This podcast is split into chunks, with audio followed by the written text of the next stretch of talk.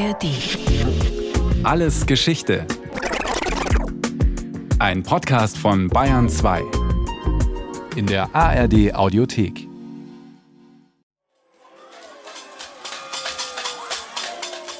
Hey, Bauer! Schick's aussehen! Dein Hur! Schick's aussehen! Wir wollen ihres Hoberfeld treiben! Ein Haberfeld treiben. Vor einem Bauernhaus im bayerischen Oberland haben sich 20 oder 30 Männer versammelt. Die Haberer. Wahrscheinlich sind es junge Burschen. Ganz sicher sagen kann man es nicht, denn sie haben sich Bärte aus Rosshaar umgebunden und ihre Gesichter schwarz angemalt. Sie verlangen vom Bauern, dass er seine Tochter vor die Tür schickt. Sie soll sich unsittlich benommen haben. Aussehen mit ihrer! Sonst zünden wir da einen Hof an! Die Haberer machen einen Höllenlärm. Außer Ratschen und Trommeln kommen Kuhglocken und Trompeten zum Einsatz. Es wird auf Bretter geschlagen, mit Peitschen geschnalzt, gejohlt und geklatscht. Kein Wunder, dass es ihr Opfer mit der Angst zu tun bekommt. Aber es nützt nichts. Der Bauer fürchtet um seinen Hof. Und so muss die Ärmste aus dem Haus. Jetzt gibt einer der Versammelten, der Habermeister, ein Zeichen mit der Hand. Es wird ruhig. Handelt's recht und bleibt's dabei gescheit.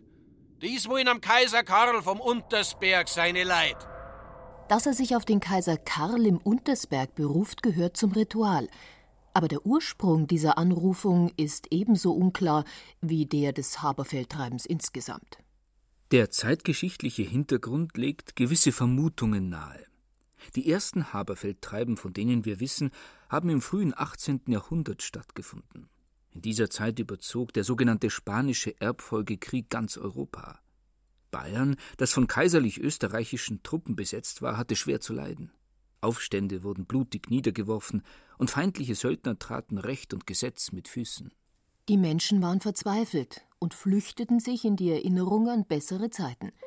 Die Wundergläubigkeit blühte und alte Mythen erwachten zu neuem Leben. Einer Sage zufolge residierte der große Kaiser Karl des Heiligen Römischen Reiches deutscher Nation mit seinen Getreuen im Untersberg und wartete darauf, den Unterdrückten als Retter und Befreier zu Hilfe zu kommen. Der Untersberg liegt im Berchtesgadener Land, ganz im Südosten Bayerns. Es lässt sich ohne weiteres ausmalen, was in diesen Zeiten der äußersten Not, der Bedrängnis und Gesetzlosigkeit in den Herzen rechtschaffener, patriotischer Männer vorging. Mann, so geht's nimmer weiter. Wir dürfen nicht dulden, dass bei uns jeder Hoderlump ansteht, was ihm grad gefällt, ohne dass er dafür gestraft wird. Wir müssen uns auf die Hinterfüße stehen. Und wenn uns sonst keiner hilft, dann der Kaiser Karl im Untersberg. Sie taten sich zusammen zum sogenannten Habererbund. Woher die Begriffe Haberer und Haberfeld kommen, ist unklar. Als Haber bezeichnete man einst eine Ziege, mit Feld war vielleicht ihr Fell gemeint. Das könnte bedeuten, dass bei den frühesten Treiben der Beschuldigte ein Ziegenfell übergezogen bekam. Rätsel gibt auch der Haberer Bund auf. Es gibt Stimmen, denen zufolge er eine verschworene Gemeinschaft war, die zu ihrer Blütezeit rund 2000 Mitglieder zählte. Andere neigen zu der Ansicht, dass er nie existierte. In dem Fall hätte es sich bei den Teilnehmern an den Haberfeldtreiben um nichts anderes gehandelt als um eine Zusammenrottung von ein paar Dutzend jungen Burschen, die sich einbildeten, die Bestrafung eines Übeltäters oder einer Übeltäterin selbst in die Hand nehmen zu können. Denn ein Gericht schalteten sie nicht ein, noch gaben sie ihrem Opfer die Möglichkeit, sich zu verteidigen. Etwas Neues wäre das nicht gewesen. Sogenannte Rügebräuche sind schon aus weit zurückliegenden Zeiten bekannt. Bei den Germanen sollen Ehebrecherinnen dadurch bestraft worden sein, dass man ihnen das Haar abschnitt und sie dann nackt und unter den Schmährufen der ganzen Sippe aus dem Haus jagte. In Bayern kam es vor, dass sexuelle Vergehen angeprangert wurden, indem man dem oder der Beschuldigten Sägespäne vor das Haus streute oder dieses gar mit Kot beschmierte. Auch bei den Haberfeldtreiben wurden oft sexuelle Vergehen bestraft. Was heißt Vergehen? Bestimmt sind die Treiben oft von Burschen angezettelt worden, die selber keine Gelegenheit gehabt hatten, den geahndeten Fehltritt zu begehen. Während aber das Sägespäne streuen oder das Kot verschmieren spontan erfolgen konnte, erforderte das Haberfeldtreiben eine gewisse Organisation. Egal, ob es den Habererbund gegeben hat oder nicht, ehe ein Treiben stattfand, mussten sich die Mitwirkenden treffen, um ihr Opfer auszuwählen und einen Zeitpunkt für das Losschlagen festzulegen. Sie wählten einen der ihren zum Habermeister und sie schworen die unbedingte Geheimhaltung ihrer Aktivitäten. Manne, auf zum Schwur! sagt der Habermeister in Ulrich Ragers Erzählung Aufstand der Haberer, die auf wahren Begebenheiten beruht. Dann liest er zum Mitsprechen für die anderen den Haberereid vor. Ich schwöre, bei meinem Leben, unverbrüchliches Schweigen zu wahren über den Habererbund und über das heutige Treiben. Nicht List, nicht Gewalt, nicht Zuchthaus, nicht Tod soll mich bewegen, diesen Schwur zu brechen, so wahr mir Gott helfe. Amen. Nachdem sie diesen Eid abgelegt haben, marschieren die Haberer zum Treibplatz und stellen sich auf. Das Ziel des Treibens könnte ebenso ein betrügerischer Händler, ein meineidiger Bauer, ein bestechlicher Beamter oder ein Bierpanscher sein. In unserem Fall ist die junge Frau mit der angeblich lockeren Moral aus dem Haus gekommen. Nach der Anrufung des Kaisers Karl steigt der Habermeister unter dem Johlen und Lärmen der anderen auf ein Fass oder einen Leiterwagen.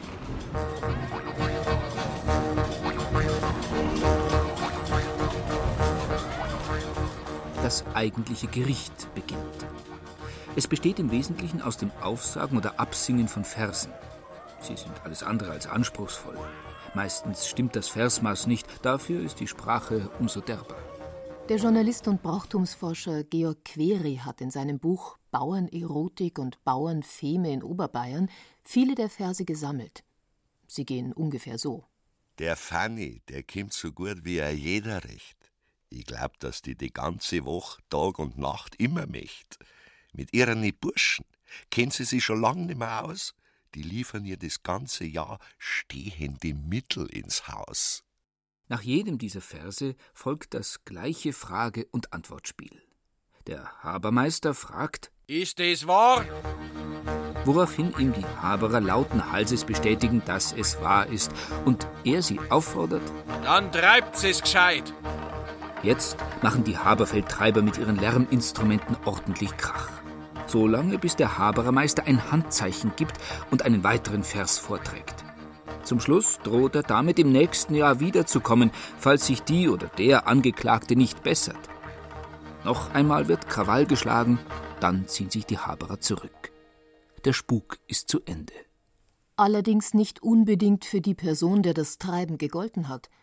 Gerade in kleineren Gemeinden ist diese Art der Volksjustiz schon fast eine soziale Hinrichtung. Zur Polizei oder zum Gericht zu gehen, weil man sich zu Unrecht angeschuldigt fühlt, kann man kaum.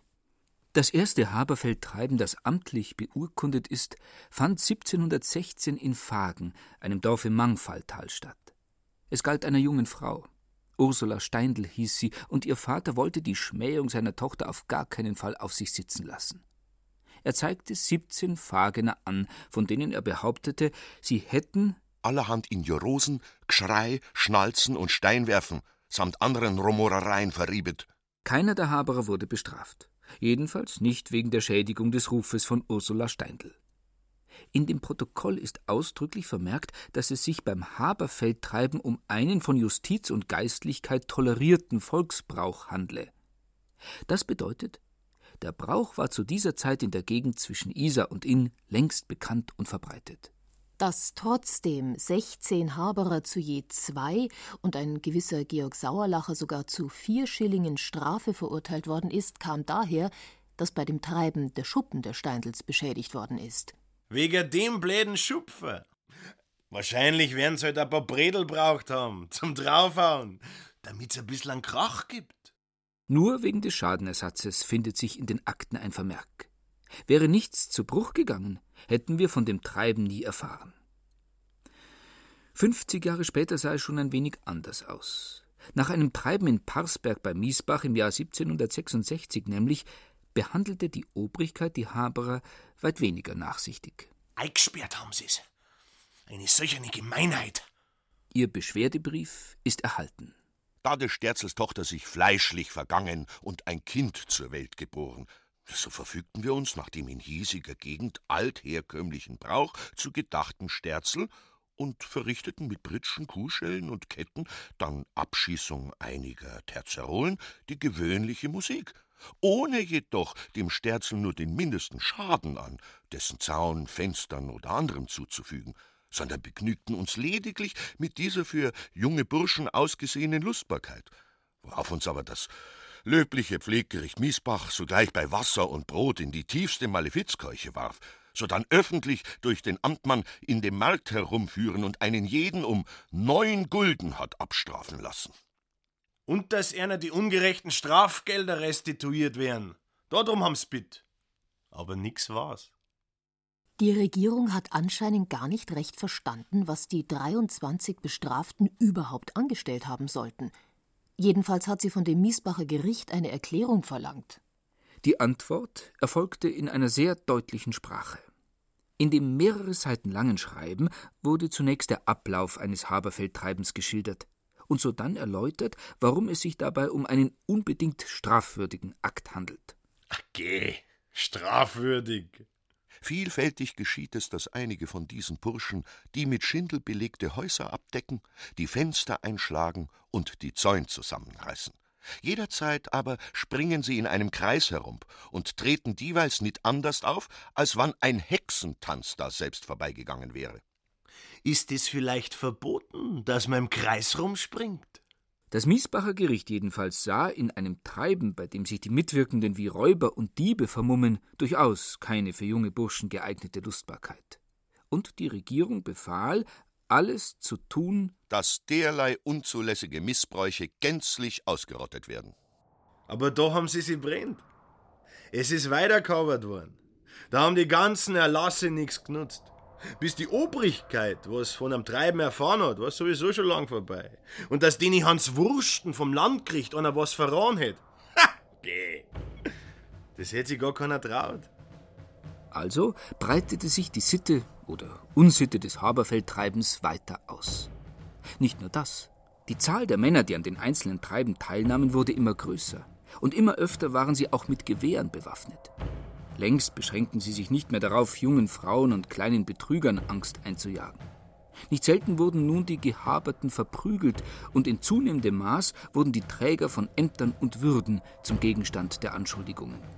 Einer der von Georg Query zitierten Verse, in einigermaßen verständliches Bayerisch übersetzt, geht so: Weiß heute der Pfarrer, der Stier, tut gar so treiben, so sind wir heute heut gekommen zum Hoberfeld treiben. Die ohrfältigen Bauern dann sie beklang, weil der Pfarrer noch eine Weiber tut jung.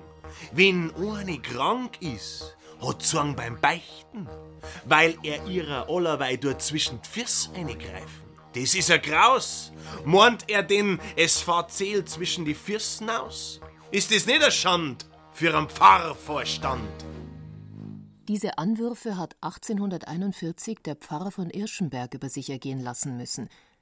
Anscheinend beruhte das, was man gegen ihn vorbrachte, durchaus nicht auf Erfindungen, denn der gehaberte Pfarrer wurde tatsächlich seines Amtes enthoben. Aber nun hatten die Haberer nach der Staatsgewalt auch die Geistlichkeit gegen sich. Erzbischof Gregor von Scherr nannte das Haberfeldtreiben einen Unfug, der den Ruhm, den sich die Bewohner des bayerischen Hochlandes durch ihr entschiedenes Festhalten am heiligen Glauben und durch ihre treue Anhänglichkeit an Fürst und Vaterland erworben haben, nicht wenig verdunkelt. Und er drohte, es sei über alle Anstifter und Teilnehmer dieses als schwer sündhaft bezeichneten Unterfangens der größere Kirchenbann auszusprechen. Die Haberer leisteten sich wirklich allerhand.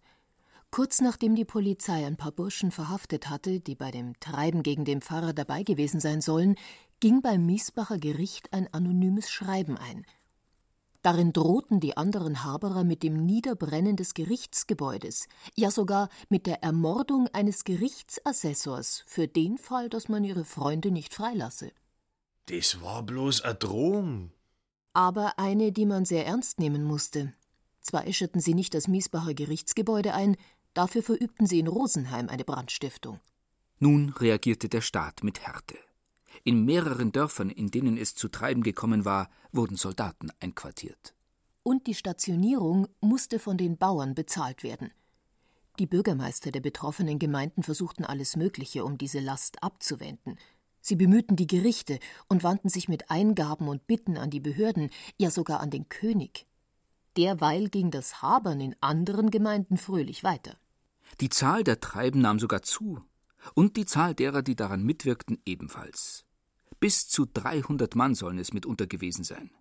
Sie schossen scharf und sie zündeten Feuerwerkskörper. In einigen Fällen kam es zwischen den Haberern und der Polizei zu bürgerkriegsähnlichen Auseinandersetzungen. Vergangene Nacht eineinhalbstündiger Kampf mit Haberfeldtreibern bei Rosenheim.